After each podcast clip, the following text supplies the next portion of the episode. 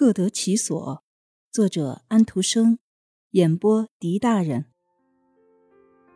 这是一百多年以前的事情，在树林后面的一个大湖旁边，有一座古老的宅邸，它的周围有一道很深的壕沟，里面长着许多芦苇和草。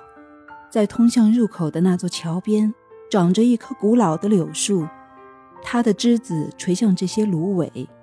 从宫巷里传来一阵号角声和马蹄声。一个木鹅姑娘趁着一群猎人没有奔驰过来以前，就赶快把她的一群鹅从桥边赶走。猎人飞快地跑进来了，她只好急忙地到桥头的一块石头上，免得被他们踩倒。她仍然是个孩子，身材消瘦，但是她面上有一种和蔼的表情。和一双明亮的眼睛。那位老爷没有注意到这点。当他飞驰过去的时候，他把鞭子调过来，恶作剧的用鞭子把手朝着女孩的胸脯一推，弄得她仰着滚下去了。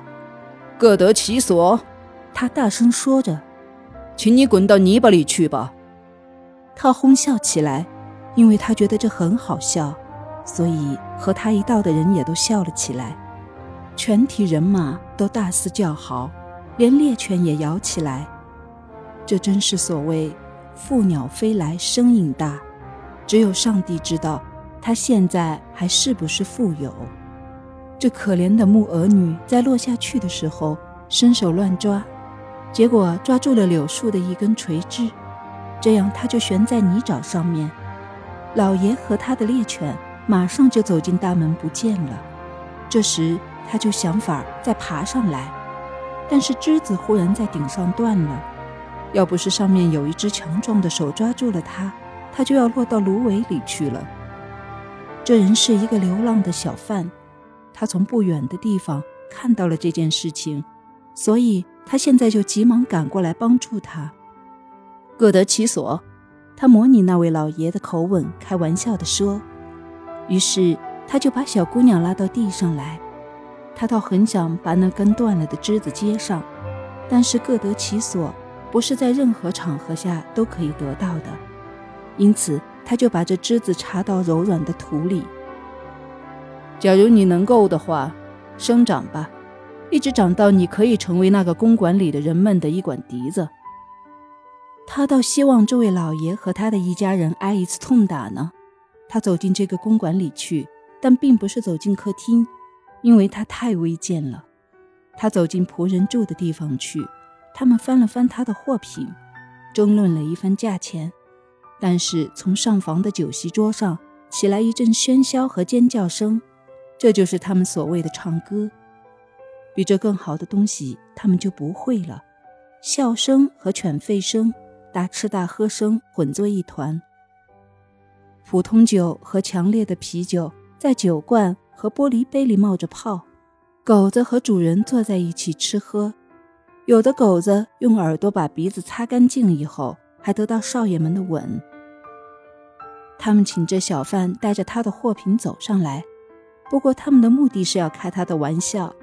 酒已经入了他们的肚肠，理智已经飞走了。他们把啤酒倒进袜子里，请这小贩跟他们一起喝，但是必须喝得快。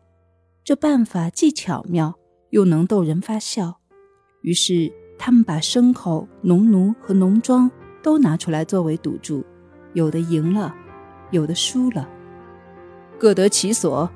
小贩在走出了这个他所谓的罪恶的冤首的时候说：“我的处所是宽广的大路，我在那家一点也不感到自在。”木鹅的小姑娘从田野的篱笆那儿对他点头。许多天过去了，许多星期过去了，小贩插在壕沟旁边的那根折断了的杨柳枝，显然还是新鲜和翠绿的，它甚至还冒出了嫩芽儿。木鹅的小姑娘知道这根枝子现在生了根，所以她感到非常愉快，因为她觉得这棵树是她的树。这棵树在生长，但是公馆里的一切。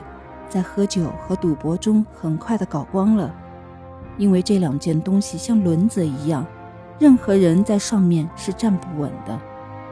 六个年头还没有过完，老爷拿着袋子和手杖，作为一个穷人走出了这个公馆。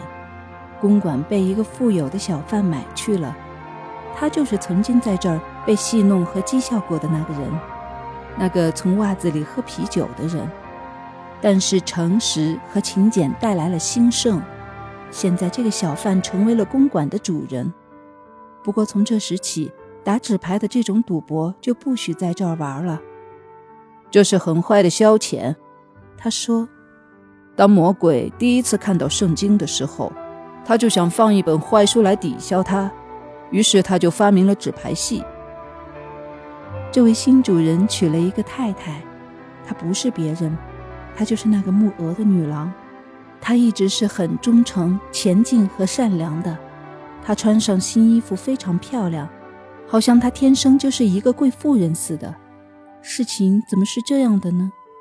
是的，我们在这个忙碌的时代里，这是一个很长的故事。不过事情如此，而且最重要的一部分还在后面。